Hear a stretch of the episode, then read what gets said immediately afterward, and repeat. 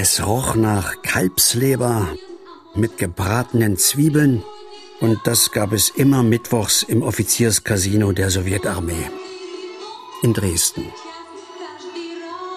Ich aß schon damals gern. Ich war 16 und an der Kinder- und Jugendsportschule. Läufer. Das Casino war gut besucht und es roch auch noch streng nach einem Parfüm, das die Damen der Genossenoffiziere angelegt hatten. Rosenöl. Am Nebentisch rauchte ein junger Offizier eine Papyrossi, eine Bellumor-Kanal. Und ich starrte auf die Pappschachtel auf seinem Tisch, die eine Landkarte zierte. Sascha, so hieß der Sowjetmensch, bemerkte das natürlich und bot mir eine Bellumor-Kanal an, die nur zu einem Drittel mit Tabak gefüllt war und zu zwei Dritteln aus einer Papphülse bestand, dem Mundstück, das über Kreuz geknifft werden musste. Es war die erste Zigarette in meinem Leben. Und so lässig, wie man die im Mundwinkel halten konnte, machte das einfach was her. Es gefiel mir.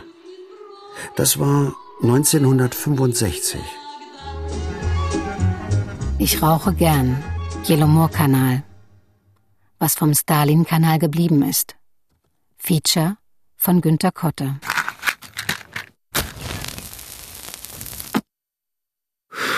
Der etwas erdige, kräftige Geschmack der Bielomor-Kanal steigt ordentlich zu Kopf, hält wach und lässt die Gedanken purzeln. Zumindest kam mir das damals so vor. Bielomor-Kanal. In der Schule wurde ich aufgeklärt über die großen, die Weltmeere verbindenden Kanäle, den Nord-Ostsee-Kanal, den Suezkanal, den Panama-Kanal. Aber keiner dieser Kanäle, betonte unser Geschichtslehrer, ist so genial und so schnell gebaut worden wie der sowjetische Bielomor-Kanal. Eines der grandiosen Bauprojekte der UdSSR auf dem Weg in den Kommunismus. Ich nickte, und natürlich musste ich den Grund meines Interesses verschweigen. Ein Sportler raucht nicht. Ich rannte weiter meine 15 Kilometer durch die Dresdner Heide. Ich wollte mal Olympiasieger werden.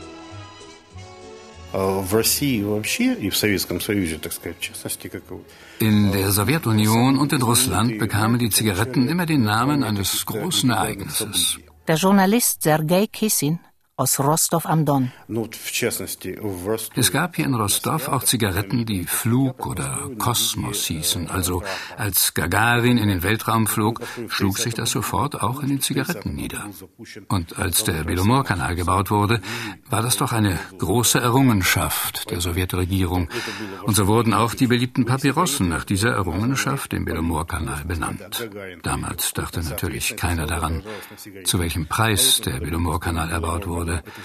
Alle verstanden diese Notwendigkeit, denn der Kanal wurde ja damals tatsächlich für die Wirtschaft des Landes gebraucht.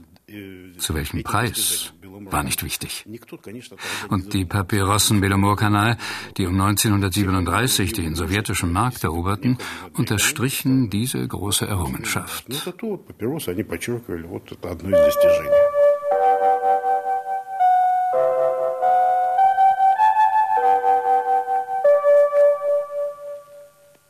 Als Sascha wieder zurück in die Sowjetunion abkommandiert wurde, ging ich seltener ins Offizierscasino.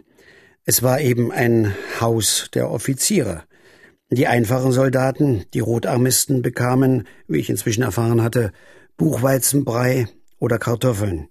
Von Kalbsleber konnten sie nur träumen. Und wenn einer von ihnen an seinem LKW oder Jeep einen Kratzer abbekam, wurden sie von ihren Vorgesetzten auch geschlagen. Mit dem Riemen. Ich habe das selbst gesehen. Mein nach Rosenöl duftendes Bild der Freunde, wie die Sowjets im Osten hießen, bekam erste Risse. Aber die Belomor-Kanal zu rauchen, gefiel mir noch immer. Bis die ältere Verkäuferin im Russenmagazin, dem Verkaufsladen neben dem Casino, mich einmal spöttisch fragte, Weißt du denn, Junge, was du da rauchst? Wieso? Was meinen Sie damit? Ja, oder habt ihr hier etwa Zigaretten Marke Ravensbrück? Ich verstand nicht und vergaß es nicht. Draußen lachte die Sonne. Zehn Jahre später, den Sport hatte ich längst an den Nagel gehängt und war nach Potsdam gegangen, studieren, da steckte mir ein Kommilitone ein in Zeitungspapier eingeschlagenes, völlig zerlesenes Rowold-Taschenbuch zu. Alexander Solzhenitsyn, der Archipel Gulag. Darin ein ganzes Kapitel über Bielomorstreu, den Bau des Weißmeer-Ostseekanals.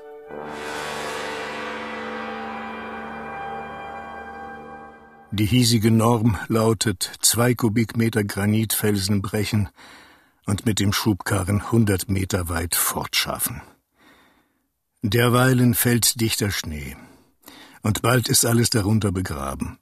Die Karren rutschen von den Laufstegen ab und stürzen um. So sieht das aus. Die verbreitetste Transportart des Kanalbaus, die Grabarka, der Ziehwagen also. Der Schubkarren indes wird von zwei Menschen bedient, und wenn's bergauf geht, greift ein Dritter zu, der Lasthakenmann.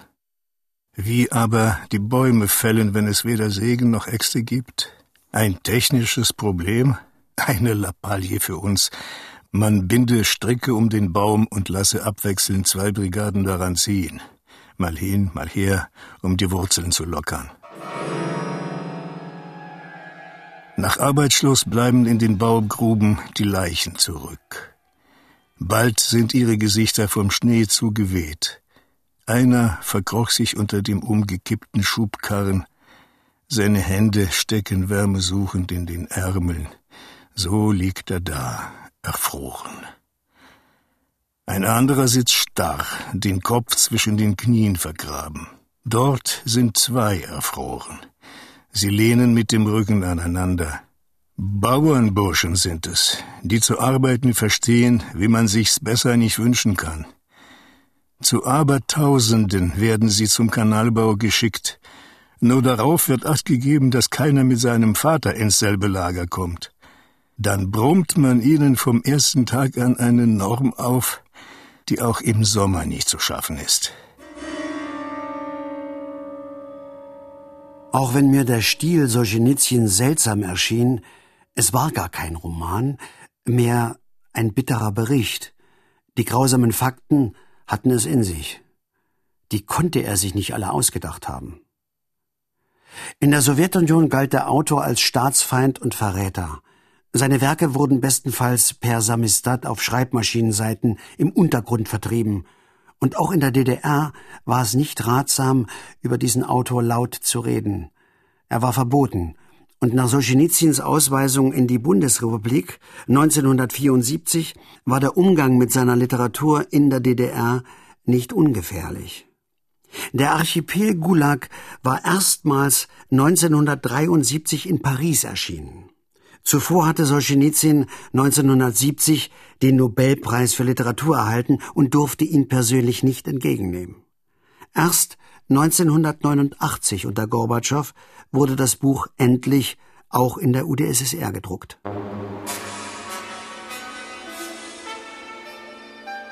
Unser Eins findet nicht mehr die Zeit, ihnen was beizubringen, sie zu warnen, Sie sind von zu Hause gewohnt, mit ganzer Kraft zuzupacken und werden rasch schwach und erfrieren, so wie die da, einer an den anderen geschmiegt. Nachts kommt ein Pferdeschlitten und glaubt sie auf. Es klingt wie Holz, wenn der Fuhrmann sie auf den Schlitten wirft. Im Sommer aber findet man von den nicht rechtzeitig fortgeschafften Leichen nur noch die Knochen. Die werden mit den Kieselsteinen in die Betonmischer geschaufelt. Die letzte Schleuse von der Stadt Belomorsk ist aus einem solchen Gemisch gebaut. Es bleiben die Gebeine für alle Zeiten darin eingemauert.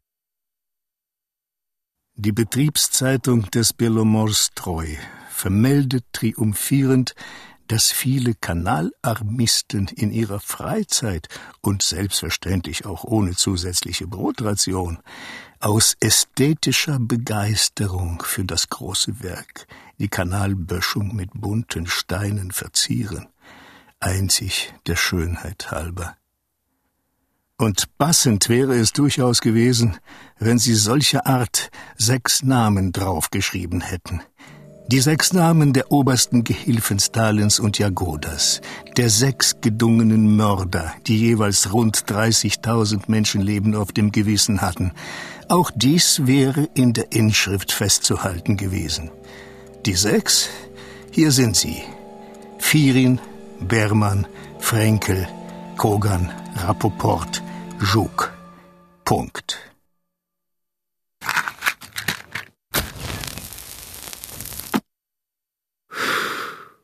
Dann lernte ich in Berlin Valja kennen, eine Russin, die schon lange hier lebte. Wir mochten uns, ich kramte mein dünnes Schulrussisch hoch, und ihre Mama, die in einem Dorf sechs Zugstunden von Leningrad lebte, freute sich immer, wenn wir sie besuchten. Hin und wieder gab sie Bekannten für mich eine Schachtel Bielomor-Kanal mit. Sie wusste, ich rauche gern. Um mich herum roch es damals nach Goulois, Winston oder Peter Stuyvesant. Eine Papyrossi fiel da schon auf. Kein Filter, keine Silberfolie, eine einfache graue Pappschachtel mit blau-rotem Aufdruck, die Landkarte mit der Linie des Kanals. Der war auf Tausenden von Leichen gebaut. Das ging mir bei meinen Papyrossi seit Jahren durch den Kopf. An diesem Bielomor-Kanal sollten die vom rechten Weg abgekommenen Männer, Frauen, Halbwüchsige zum neuen Menschen umgeschmiedet werden. Durch Zwangsarbeit. In der sowjetischen Kino-Wochenschau hörte sich der Bericht eines Strafgefangenen damals so an. Als man mir sagte, dass ich weg muss, um irgend so einen Kanal zu bauen, wollte ich sofort wegrennen. Aber dann kam ich hierher, schaute mich um. Natürlich dachte ich nicht daran zu arbeiten. Aber dann kam ein Erzieher zu uns und sagte, dass die Stoßarbeiter bessere Nahrung, Vorteile und Ehre erhalten würden. Ich hörte ihn an und mir kam es vor, als hätte man mich ausgetauscht. In mir entstand so ein Wille zur Arbeit am Kanal, dass ich alles andere vergaß. Ich erhielt das Abzeichen eines Stoßarbeiters. Heute bin ich vorzeitig entlassen worden. Ich bin sehr froh, dass ich damals nicht weggerannt bin, denn hier auf dem Weißmeerkanal habe ich meinen Platz im Leben gefunden.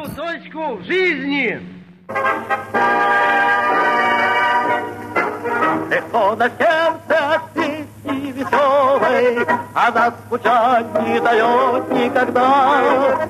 И любят песни деревни села, И любят песни большие города. Der Kanal beginnt im Norden des Onjega-Sees. Das ist der drittgrößte See auf der Erde, an dessen Ufern auch Petrosavodsk liegt. Der Schriftsteller Konstantin Gnedniew aus Petrosavodsk.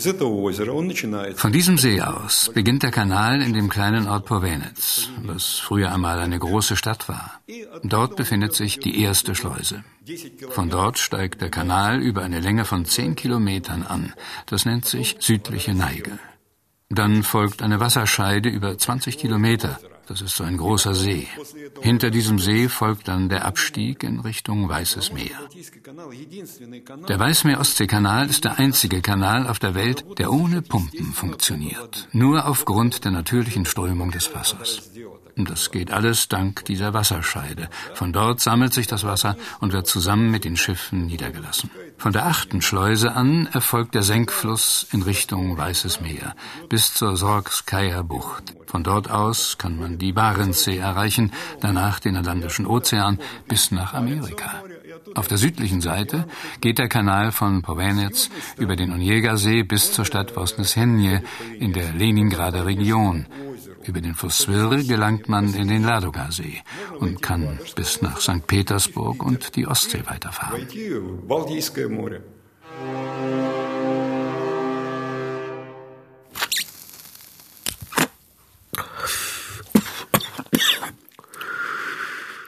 Eines trüben Tages schließlich trennten sich Valjas und meine Wege. Aber was bei anderen immer schief geht, ist uns beiden gelungen. Wir sind tatsächlich Freunde geblieben. Bis heute. Und geblieben ist, dass ich immer noch gern nach Russland fahre. Und nach wie vor rauche ich gern. Und wenn ich an die Gefangenen aus dem Gulag denke, der Hauptverwaltung der Besserungsarbeitslager, einem riesigen Netz von Konzentrationslagern, dann geht mir auch die russische Verkäuferin aus dem Dresden Offizierscasino durch den Kopf.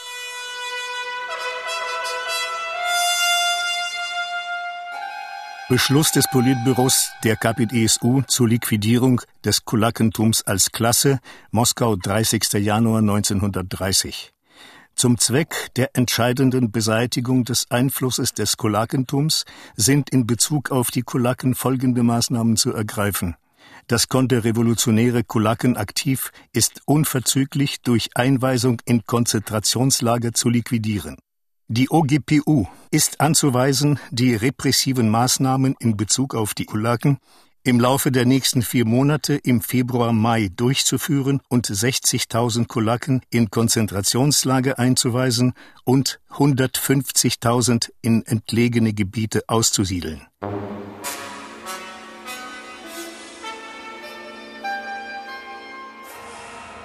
Nach Stalins Theorie von der Verschärfung des Klassenkampfes bei Fortschritten auf dem Weg zum Sozialismus war es geradezu gesetzmäßig, dass die Gegner sich vermehrten und zweckmäßig auch, weil man Lagerhäftlinge für Zwangsarbeit brauchte.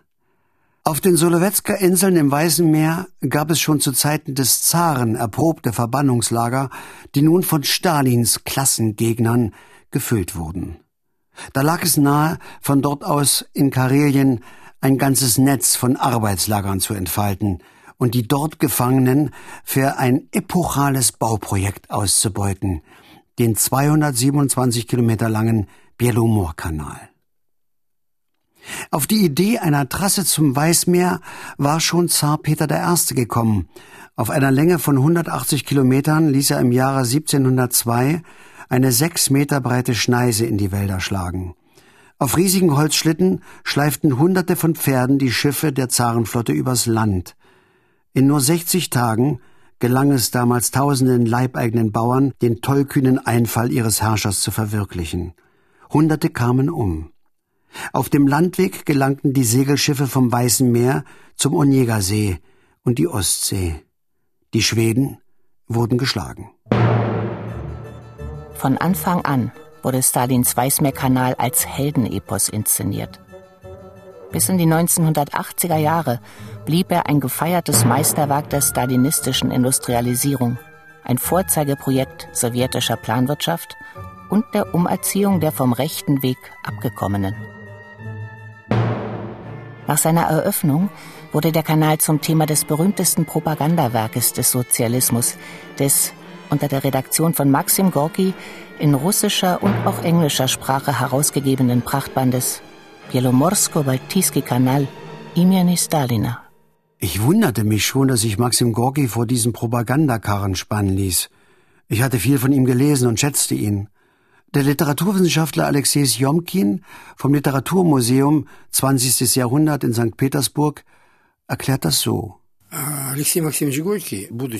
Alexei Maximowitsch Gorki hatte als Humanist auch einen hohen Stellenwert im Westen und weltweit und hätte schon deshalb nicht bei einer solchen Sache mitmachen dürfen. Aber zum einen glaube ich, dass er zu dem Zeitpunkt schon keine andere Wahl mehr hatte. Seit er auf Verlangen und Einladung Stalins in die UdSSR zurückkehrte, war er sehr berühmt hier. Kein Schriftsteller in der Geschichte der Menschheit hatte zu Lebzeiten solch einen Ruhm genossen. Die größte Straße des größten Landes der Erde wurde nach ihm benannt, die Gorki-Straße in Moskau. Eine größere Stadt wurde nach ihm benannt, ebenso Schiffe, Militärbasen, Schulen. Gorki war ja damals auch auf die Insel Solovki gereist. Danach hinterließ er begeisterte Eindrücke von dem, was er da gesehen hatte. Über seinen Aufenthalt auf Solovki ist eine interessante Geschichte überliefert. Ein Häftlingsjunge erzählte ihm die ganze Wahrheit über die Lagerhaft, und Gorki weinte beim Zuhören. Als er dann wieder an Land war, schrieb er nur, wie wunderbar seine Erfahrungen waren und wie großartig die Umerziehung der Menschen in echte Sowjetbürger funktionierte. Er schrieb alles so, wie er es schreiben sollte. Für das Land, für die Partei, für die Propaganda. Und die gleiche Geschichte wiederholte sich beim Jelomor-Kanal, der ja nur zwei Schritte von Solovki entfernt liegt.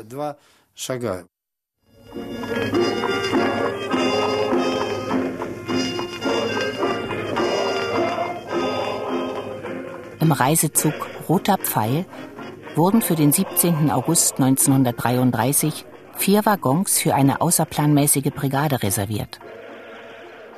Auf dem Bahnsteig steht bei jedem Trittbrett eine Waggonälteste.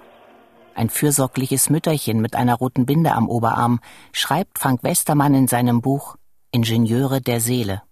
So nannte Stalin die Schriftsteller. Als die Reisegesellschaft spät am Abend eintrifft, zeigen sich die Wagenbegleiterinnen ebenso neugierig wie die Gepäckträger und die übrigen Fahrgäste auf dem Leningrader Bahnhof. Alle versuchen, einen Blick auf die 120 von Gorki ausgesuchten und von Stalin abgenickten Schriftsteller zu erhaschen. Der Stadtsicherheitsdienst GPU hatte die Reise akribisch vorbereitet. Auf Gorkis Fürsprache hin wird der Delegation das neue Strafvollzugssystem vorgeführt. Aus diesem Grund soll die Delegation die Straflager entlang des fast vollendeten Bielomor-Kanals besuchen. Die Schriftsteller reisten also an, nicht nur einmal. Sie kamen später auch wieder. Und Gorki schwärmte, dass das Buch ein Entwurf für die Zukunft des kollektiven Schriftstellertums sei. Denn das Buch hat keinen Autor. Der Schriftsteller Konstantin Gnedjew. Es hat Kapitel, aber auch die haben keinen Autor. Man erfährt nicht, wer was geschrieben hat. Die Schriftsteller schrieben also ihre Texte, woraus das Redaktionskollegium dann die einzelnen Kapitel des Buches erstellte. Am Ende jedes Artikels stand zwar, wessen Texte verwendet wurden, aber es gab keinen Autor des Kapitels. In dieser Form kam dann das Buch 1934 heraus.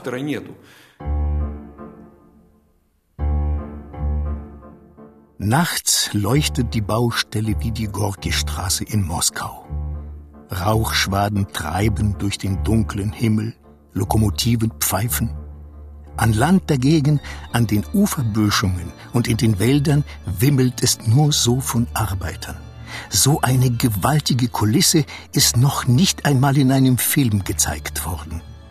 Und nun muss man sich noch vorstellen, dass die eigentlich alle Verbrecher sind, heißt es in einem Kapitel von den Ingenieuren der Seele. In ein und demselben Kollektiv schuften kaukasische Viehdiebe, jüdische Börsenspekulanten und sibirische Diamantenschmuggler Seite an Seite, schreibt Westermann. Das Gros der Gulag-Häftlinge bilden jedoch die Kulaken, die in großer Zahl die Kollektivierung der Landwirtschaft behinderten, indem sie Getreide oder Vieh zurückgehalten haben.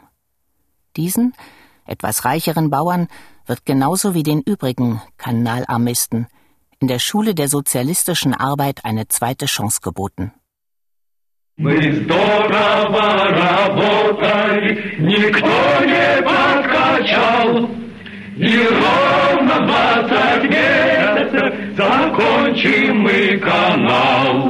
Ein Kanalbau, dem es fast an allem mangelt. Weil Sowjetrussland die Dollars fehlen, um Bagger zu kaufen, Bulldozer, Förderbänder, Kräne. Ein Bau, der es dem Kapitalisten zeigen sollte, was die Arbeitermacht erschaffen kann. Mit der Muskelkraft der Menschen und den unerschöpflichen Holzvorräten der Heimat. Mit Spaten aus Holz, mit Schienen aus Holz, mit hölzernen Rädern, Rollern und Keilen, womit schon die Pyramiden Ägyptens gebaut worden waren. Und wenn einer keine Blechbüchse hat, den Schlag Suppe zu fassen am Abend, muss er halt aus seiner Mütze essen.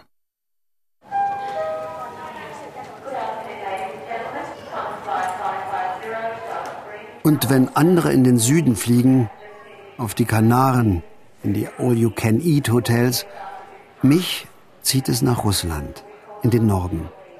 Will mich von St. Petersburg aus auf den Weg machen diesen schicksalhaften Kanal, der bis 1961 Stalins Namen trug und noch heute auf den Pappschachteln der Papyrossi verewigt ist, zu bereisen. Mit dem Zug nach Povenetz, wo der Kanal beginnt, bis hoch nach Bielomorsk, wo er vom Weißen Meer verschluckt wird. Aber zunächst muss ich warten, bis es wärmer wird. Neun Monate ist dort Winter, der Kanal vereist und unbefahrbar. Nur von Juni bis September lohnt es, die 14-stündige Bahnreise von St. Petersburg anzutreten. Als Anfang August 1933 der Regierungserlass erschien, den Weißmeer-Ostsee-Kanal mit Stalins Namen zu schmücken, wurde im letzten Punkt des Erlasses verlangt, eine wissenschaftliche Monographie über die Schlussfolgerungen des Baus zu erstellen. Während des Baus wurden ja viele Erfindungen gemacht, von den Konstrukteuren, den Geologen, den Ingenieuren. Nirgends auf der Welt wurden zuvor Wasseranlagen aus Holz und von einer solchen Höhe und einer solchen Kraft gebaut. Zum Beispiel baute man große Tore aus Holz, die eine große Wassermasse zurückhielten, oder Platinen unter dem Wasser, die sich bis heute erhalten haben. Zwar aus Holz, aber so gebaut, dass sie bis heute funktionieren. Der Lagerchef vom Geheimdienst, Heinrich Jagoda, wollte aber mehr. Schließlich war der Belomor-Kanal das Glanzstück des ersten sowjetischen Fünfjahrplans. Es wird viel gegessen im Zug nach Murmansk. Mitgebrachtes. Tomaten, Gurken, Wurst. Und die Leute trinken Tee und sitzen und reden und schauen aus dem Fenster. Draußen fliegt Russland vorbei. Wälder und Flüsse, Seen zum Verlieben. Und tatsächlich höre ich aus einem Smartphone, aus einem der Abteile, eine russische Romanze. Ich sitze im Zug nach Murmansk von St. Petersburg über Petrosawodsk, Medveschegorsk nach Bielomorsk. 14 Stunden. Da endet der Stalin-Kanal, der von zigtausend Strafgefangenen, meist nur mit bloßen Händen, in die karelische Erde gegraben worden ist. Kanalarmisten, nannte man die Strafgefangenen, und Konstantin Knetnev schreibt in seinem Buch Karelisches Golgatha am 23. März 1932 um 8 Uhr früh empfing der Leiter des Weißmeer-Ostsee-Arbeitslagers und OGPU-Major der Stadtsicherheit Lazar Kogan auf der Eisenbahnstation Medversja Gora einen hohen Gast aus Moskau, Anastas Mikayan. Regierungsmitglied und Volkskommissar für Handel und Versorgung, besuchte den Kanalbau, um sicherzustellen, dass es bei den Strafgefangenen keine Probleme mit der Versorgung gibt. Den hochrangigen Inspektor hatte der Genosse Stalin persönlich in den Norden Kareliens beordert. Der Vorsitzende der Partei und Regierung verstand, dass Unterbrechungen in der Versorgung der Strafgefangenen mit Lebensmitteln und Kleidung sich ernsthaft auf die Dauer des großen Bauvorhabens auswirken konnten. Mikoyan fand keine Probleme vor.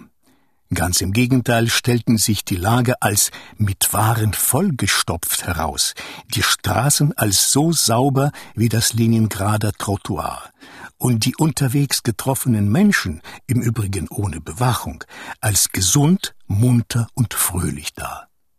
Sogar die 2000 Arbeiter, die in der riesigen Grube mit Karren voller Erde herumkrabbelten, erwiesen sich als gleich und gut gekleidet. Als er spät nachts Mikajan zum Sonderzug begleitete, fragte der schüchterne Tschekist Lazar Josifowitsch, Genosse Mikajan, wie sollen wir sie nennen? Genosse zu sagen ist noch zu früh. Strafgefangener ist beleidigend. Was halten Sie von Kanalarmist? Nun, äh, das klingt gut. Das sind Kanalarmisten, erklärte Mikajan zufrieden, und so wurde diese Bezeichnung umgehend per Sondererlass eingeführt.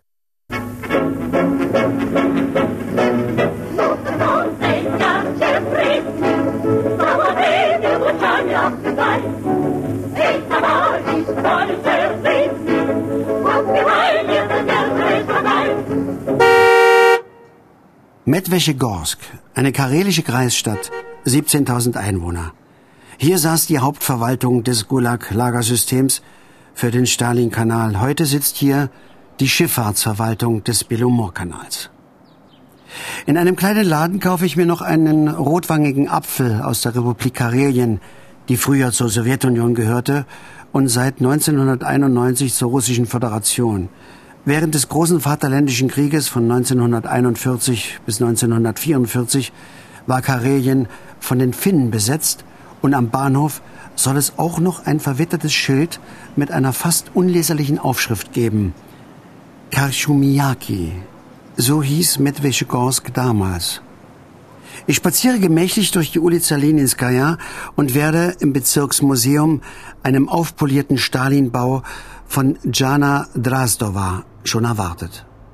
Sie ist wissenschaftliche Mitarbeiterin in dem 1962 gegründeten Museum, so um die 30, und hat Geschichte studiert. Wir zeigen hier die Geschichte der Stadt und des Bezirkes, verschiedene Epochen der Geschichte, von den Altgläubigen, den Jahrmärkten, der Eisenbahn, dem großen Vaterländischen Krieg und dem Weißmeer-Ostsee-Kanal. Und wir zeigen hier auch traditionelle Stickereien. Der größte Teil unserer Ausstellung in diesem Saal ist dem Weißmeer-Ostsee-Kanal gewidmet. Hier sehen Sie die Werkzeuge, die beim Bau zum Einsatz kamen. Hier ist ein Karren, der benutzt wurde. Es gab verschiedene Arten von Karren, aus Holz und mit nur einem Rad. Und hier sehen Sie das Modell eines Büros eines Leiters des Weißmeer-Ostsee-Kanals. Hier ist eine Schreibmaschine und auf dem Stuhl hängt eine Lederjacke. Und das sind die bekannten Bielomor-Kanal-Papyrossen, die nach dem Bau des Kanals sehr beliebt waren. Natürlich hat der Kanal der Entwicklung der Karelien-Murmansk-Region einen starken Anstoß gegeben. Es kamen viele Sonderumsiedler und andere Leute hierher, die dann später die Kernbevölkerung von Medvedegorsk darstellten. Dass so viele Menschen beim Bau des Kanals gestorben sind, ist natürlich ein Thema für sich. Sicherlich verringert die sowjetische Geschichtsschreibung diese Zahlen und spricht von 11.000 Menschen, die beim Bau starben. Die Zahl ist mit Sicherheit viel höher. Eine Gruppe von Historikern der Petrosavodska Staatlichen Universität sprach einmal von 86.000 Menschen, die beim Bau des Kanals gestorben seien. Andere Historiker sprechen sogar von 200.000. In jedem Fall ist die Zahl riesig und keiner weiß es genau. Wahrscheinlich werden wir nie erfahren, wie viele Menschen beim Kanalbau umgekommen sind. Es ist wahr, dass der Kanal auf Knochen gebaut ist. Das lässt sich nicht bestreiten.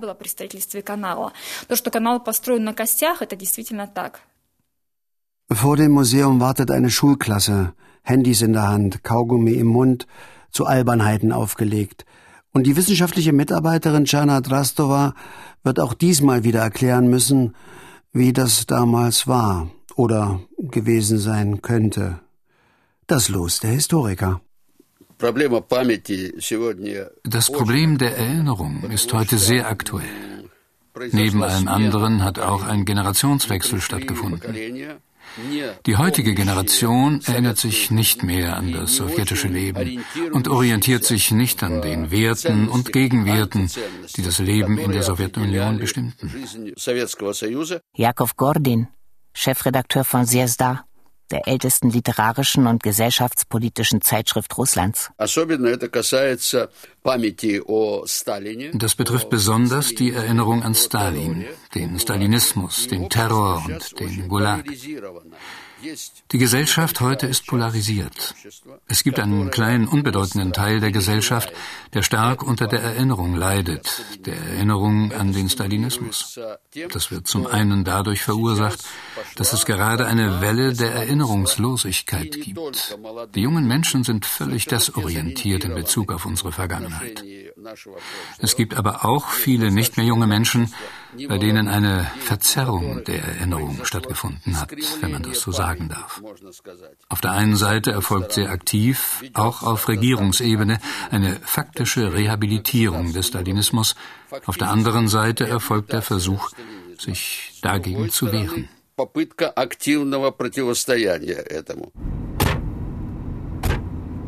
Ich fahre nach Powienetz, das ist etwa eine knappe halbe Stunde von Medvedegorsk entfernt.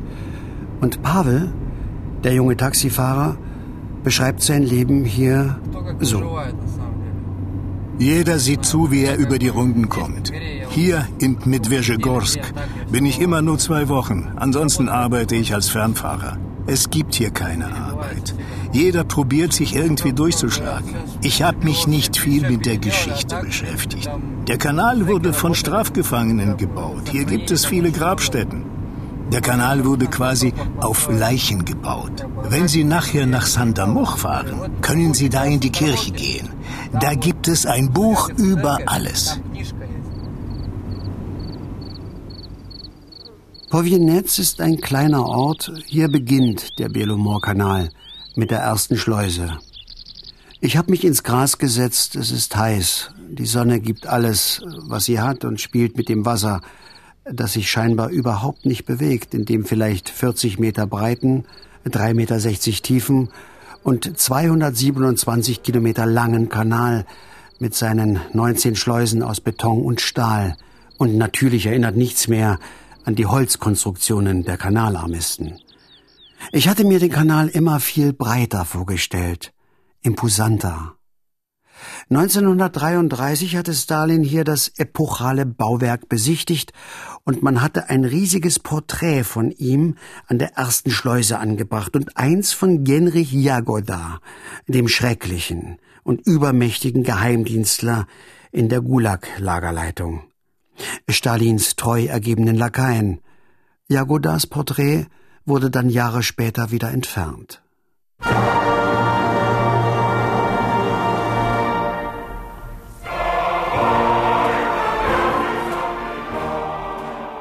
Im Jahr 1937 kam eine Verschwörung innerhalb des NKWD ans Licht. Ein großes Verfahren wurde eingeleitet, auch gegen den Geheimdienstchef Jagoda. Und man begann, die Henker zu erschießen. Jagoda kam um und Filin, der hier auch Leiter war. Viele wurden erschossen. Und das Buch Gelomorsko Baltiski Kanal Emini Stalina wurde verboten. Gorkis Prachtband waren also nur ganze vier Jahre beschieden. Stundenlang sitze ich und sehe kein einziges Schiff im Kanal. Menschen auch nicht. Nur einen herrenlosen Hund, der nicht einmal mehr die Kraft hat, meinen Gruß zu erwidern. Strastwui dir. Ich lese. Gorki. Zu den Errungenschaften von Ehre und Ruhm sowie von Mannhaftigkeit und Heldentum, die in unserem Land bereits bestehen, wurde der Bau der Weißmeer-Ostsee-Wasserstraße hinzugefügt. Das ist einer der schillerndsten Siege der kollektiv organisierten Energie der Menschen über die Gewalten der rauen Natur des Nordens. Aber noch erstaunlicher ist der Sieg der Menschen über sich selbst die noch vor kurzem von der bestialischen Macht des monarchischen Kleinbürgertums unterworfen waren. Die von der staatlichen Führung eingeleitete Politik der Korrektivarbeit, die in das Erziehungssystem eingeführte Verkündung der einzigen und für alle rettenden Wahrheit des Sozialismus sowie die Erziehung durch gesellschaftlich nützliche Arbeit hat sich erneut glänzend bestätigt. Sie wurde bereits zuvor in vielzähligen Arbeitskolonien und Kommunen der GPU bestätigt, aber das System der Umschmiede der Menschen wurde zum ersten Mal so mutig und in einem solch breiten Maße angewendet.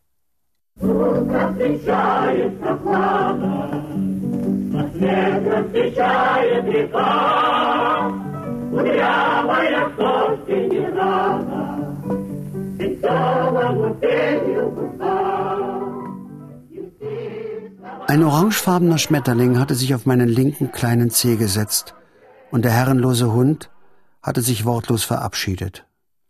Die ersten Schiffe fuhren im Mai 1933 durch den Stalin-Kanal. 20 Jahre hatte man für den Panama-Kanal gebraucht, zehn Jahre für den Suezkanal, für den Weißmeerkanal mussten 20 Monate reichen. Für dieses Ziel war alles recht. Tausende Tote und Abstriche an der Tiefe des Fahrwassers. Größere Schiffe konnten nicht durch. Neun Monate ist der Kanal ohnehin zugefroren. Solschenizyn schrieb 1966 von zwei Kähnen pro Tag. Brennholztransport. Und bei der Historikerin Anna Appelbaum sind es 1998 höchstens sieben Schiffe täglich oft aber nur drei bis vier. Es fahren heute wieder mehr Passagierschiffe durch den Kanal, um Touristen zu befördern. Auch werden Hotels direkt am Kanal gebaut. Da entsteht viel touristische Infrastruktur. Konstantin Gnetjew. Als aber bei uns in den 1990er Jahren diese Probleme anfingen, der Zusammenbruch der Sowjetunion, traf das auch die zwischenregionalen Wirtschaftsbeziehungen zwischen Karelien, Archangelsk, Wologda und so weiter. Die Güterströme verringerten sich drastisch und der Kanal wurde viel weniger benutzt. Heute sehen wir eine langsame Wiederbelebung. Die Touristen benutzen ihn, um ins Weiße Meer und nach Solovki, zum Solowiecki-Kloster zu kommen, das immer mehr zu einem karelischen Mekka wird. Sandamoch, ein Areal mitten im Wald, versteckt zwischen Powjenetz und Medveschegorsk. Eine kleine Kirche, Blumen, Fotos an den Bäumen, darunter Namen, ein Gedenkstein, unbearbeitet, ein Schild. Bürger, es wird darum gebeten, bei der Besichtigung der Gedenkstätte auf Sauberkeit und Ordnung zu achten. Es dürfen Blumen oder Kränze niedergelegt und Kerzen angezündet werden. Bitte laufen Sie nicht über die Gräber. Auf siebeneinhalb Hektar der ehemaligen Sandgrube des Belomor-Baukomplexes beherbergt die Gedenkstätte 236 entdeckte und mit Dokumenten belegte Massengräber. Hier wurden mehr als 7500 unschuldige Menschen erschossen. Wissenschaftler, Künstler, Kirchendiener und ruhmreiche Offiziere, fleißige Holzfäller, Fischer, Arbeiter und einfache Bauern. Professoren und Studenten, Ärzte und Lehrer, Priester, Schauspieler, Regisseure. All jene, auf die sich unsere russische Erde stützt, als auch Vertreter des nahen und fernen Auslands. Sie alle wurden von ihren Henkern auf diesem Stück karelischen Bodens ermordet. Sandamoch ist eine internationale Gedenkstätte, hier fand das Leben von Menschen aus 60 verschiedenen Nationen und elf verschiedenen Glaubensrichtungen ein Ende. Belogen, gequält und erschossen rufen sie uns Lebenden zu. Menschen tötet einander nicht.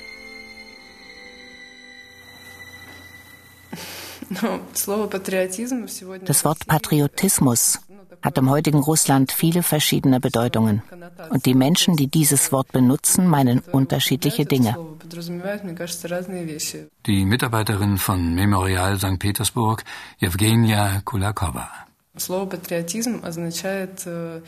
Das Wort Patriotismus bedeutet heute die Unterstützung der Regierung und deren Handlungen. So eine Art blinder Gehorsam.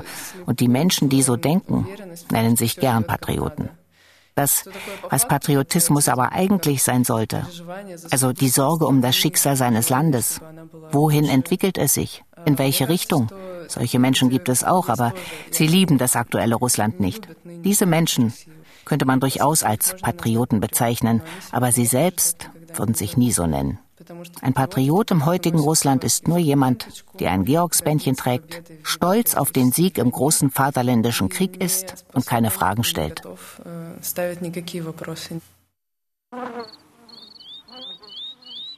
Ich rauchte meine letzte Belomor-Kanal aus einer silbrigen Blechschachtel, die ich mir noch in St. Petersburg gekauft hatte. Beim Weggehen drehe ich mich noch einmal um ein letzter Blick auf die erste Schleuse des Kanals. Ich zertrat den Rest meiner Papyrossi. Sie schmeckt mir nicht mehr. Für die Bielomor-Kanal wurde eher Tabak niedriger Qualität verwendet, kein Virginia-Tabak oder ähnliches. Ich glaube, der Tabak für die Bielomor-Kanal wurde aus der Türkei bezogen.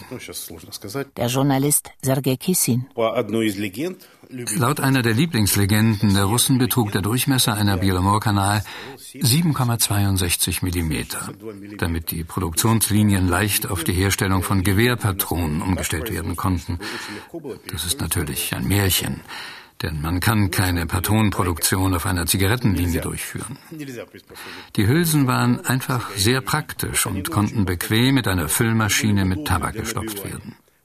Einfach so konnte man sie aber nicht rauchen, da man ansonsten viel zu viel Rauch abbekam.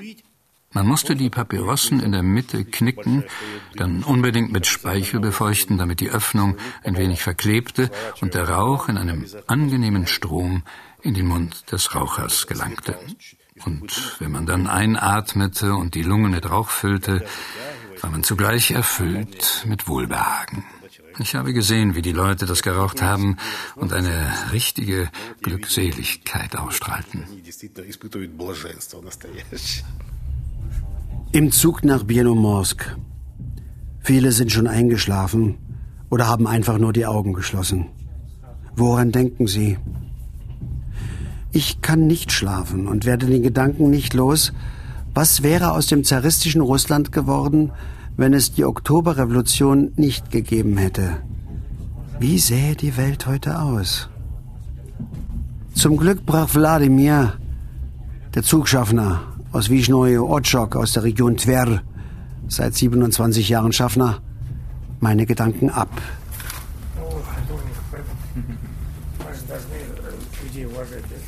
Wenn Sie Ihre Hausschuhe vergessen haben, können Sie welche bei uns kaufen.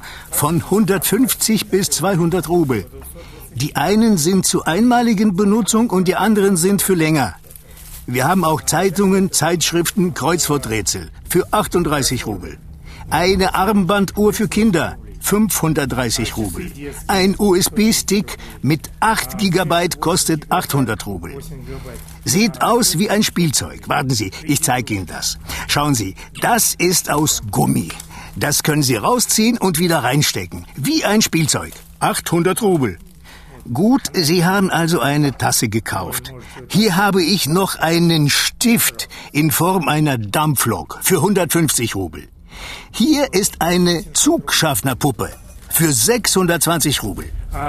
Начальник поезда в виде игрушки 620 рублей. Und dann erfuhr ich noch von Wladimir, dass der Bielomor-Kanal seit 2012 auch für den internationalen Bootstourismus freigegeben worden sei und dass er vier Kinder habe, eine Frau und vier Katzen, also zwei Katzen und zwei Kater, Busja, Pesta, Jorik und Tischek. Und ich bestellte mir einen Wodka, den es in der russischen Eisenbahn schon lange nicht mehr gibt. Ich trank ihn aber trotzdem. Erst als in der Sowjetunion die Perestroika begann, ich nenne das zweites Tauwetter nach dem ersten der 1950er Jahre, wurde es möglich, sich ernsthaft mit der Geschichte der Sowjetunion zu beschäftigen.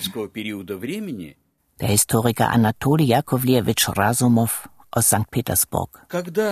Also erst 40 Jahre nach dem großen Vaterländischen Krieg durften Gedenkbücher mit den Namen der Kriegstoten und den Opfern des Staatsterrors veröffentlicht werden. Darin sehe ich auch heute noch meine Aufgabe. Ich helfe den Menschen mit Informationen über ihre Angehörigen, die spurlos verschwunden sind. Manchmal gelingt es, ein Grab zu finden, aber nur ganz selten können Menschen nach so langer Zeit wieder zueinander finden.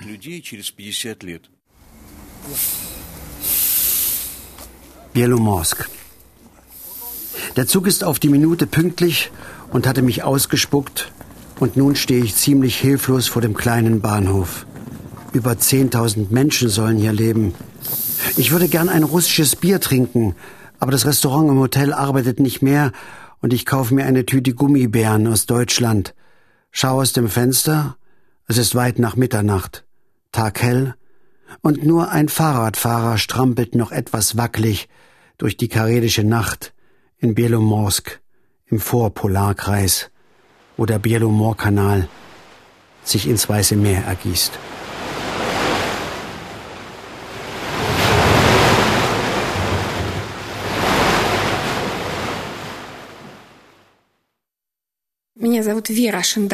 Ich heiße Vera Schindakova und bin Mitarbeiterin des Bielomorsker Kreis- und Heimatkundemuseums Bielomorsker Petroglyphen.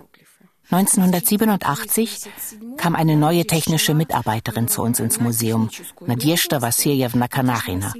Sie hatte keine besonderen politischen Neigungen, sie war keine Kommunistin. Als dann in den 1990er Jahren die Aufarbeitung der Sowjetunion begann, sagte sie zu mir, wir waren eine verblendete Generation.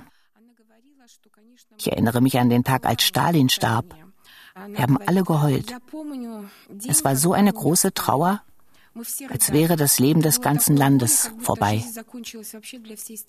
Und dann erzählte sie mir noch, ich war noch ein Mädchen und ging in die dritte Klasse, als wir plötzlich hörten, es gab keine offizielle Ankündigung, aber das Gerücht ging um, Stalin besucht den Kanal. Und alle Bewohner der Stadt drängten zum Kanal, um den großen Führer zu sehen. Und sie sahen ein Schiff, eine große Menschenmenge stand schon am Ufer und viele hatten Geschenke mitgebracht. Einer hatte ein großes Stück eingefrorenen Dorsch dabei, ein anderer hatte Lachs und ich selbst hatte noch schnell ein Tuch zu Ende gestickt. Und alle Leute übergaben die Geschenke an das Schiff und natürlich warteten alle darauf, dass Stalin heraustreten würde, aber er kam nicht. Das Schiff fuhr weiter. Und dann wurden alle aufgefordert, wieder nach Hause zu gehen.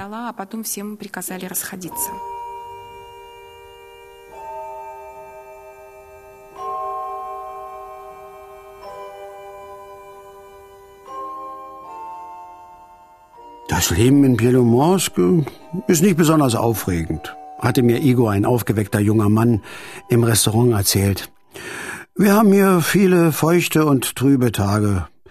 Das weiße Meer ist launisch und selbst an sonnigen Tagen umschlingt dich manchmal der Wind mit eisigen Lüften. Wir leben in der Provinz und Vergnügungsmöglichkeiten sind rar. Viele wollen weg hier, haben keine Arbeit. Der Bielomor-Kanal. Hm. Das ist Geschichte. Ich lebe jetzt. Wir verabschieden uns und in einem Souvenirladen entdecke ich den Genossen Lenin und etwas weiter hinten den Genossen Stalin. Lenin ist billiger. Seit dem Jahr 1991 oder sogar früher, seit Ende der 80er Jahre, veränderte sich die Vorstellung über die Rolle der Oktoberrevolution grundlegend. Jakov Gordin Chefredakteur von CSDA. Da die Sowjetunion in vielen Aspekten, ökonomisch, psychologisch, einen Zusammenbruch erlebte. Denn niemand überfiel oder zerstörte das Land von außen. Dieses riesige Haus, dieses große Imperium brach einfach auseinander. Da es den Zusammenstoß mit den Anforderungen der Neuzeit nicht aushielt, begann man eben auch die Wurzeln dieses Phänomens nüchtern zu bewerten. Die Oktoberrevolution wurde und wird noch heute sogar von den höchsten Regierungsvertretern bis hin zum Präsidenten als äußerst negatives Ereignis bewertet. Der wesentliche Feiertag ist heute in Russland der 9. Mai, der Tag des Sieges. Die jüngeren Generationen stehen der Bewertung der Oktoberrevolution gleichgültig gegenüber. Ich hatte mir schon ein Taxi bestellt. Ich wollte zum Kanal, an seine letzte Schleuse, die neunzehnte.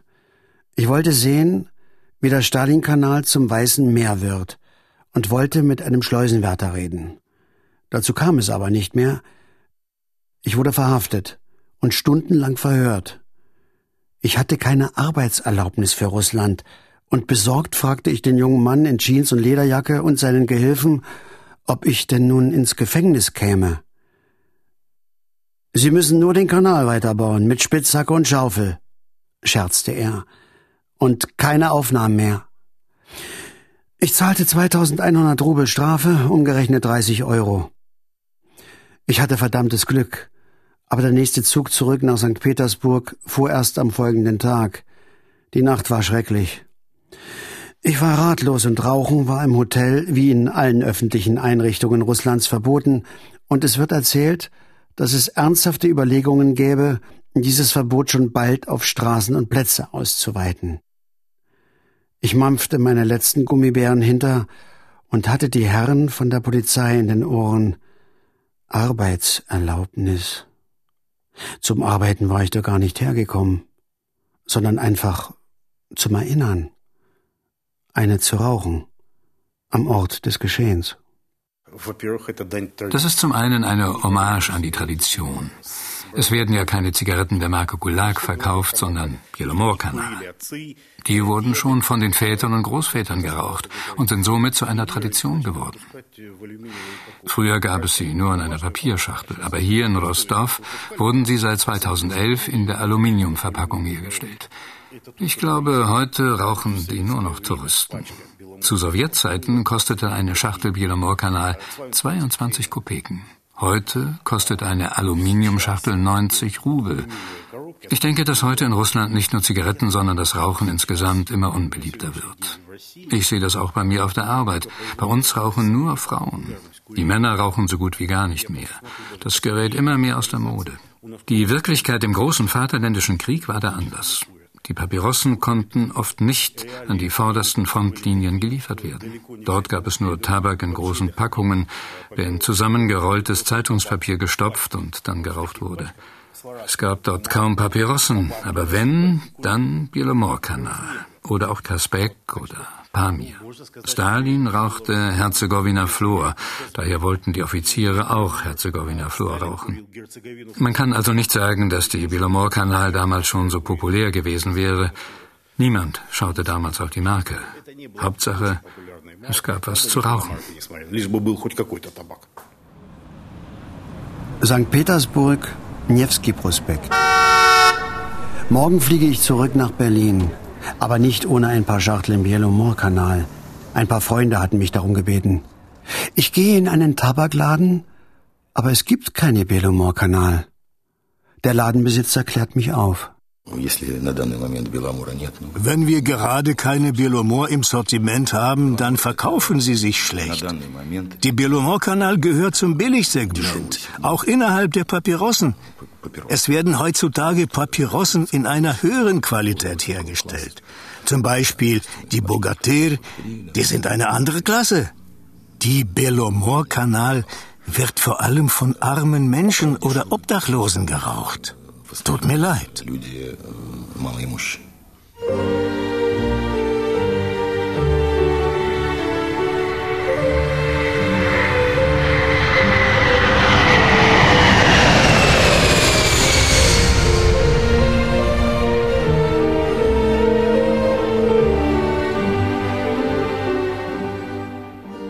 Ich rauche gern.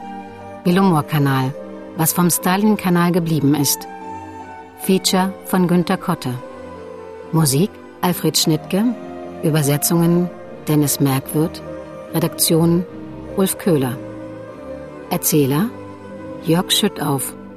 Es sprachen Sigrun Fischer, Hans-Peter Bögel und Sergei Gladkirch. Schnitt Hans-Peter Runert. Ton André Löhr. Regieassistenz Anne Osterloh, Regie Matthias Thalheim. Eine Koproduktion des Mitteldeutschen Rundfunks mit dem Westdeutschen Rundfunk 2019.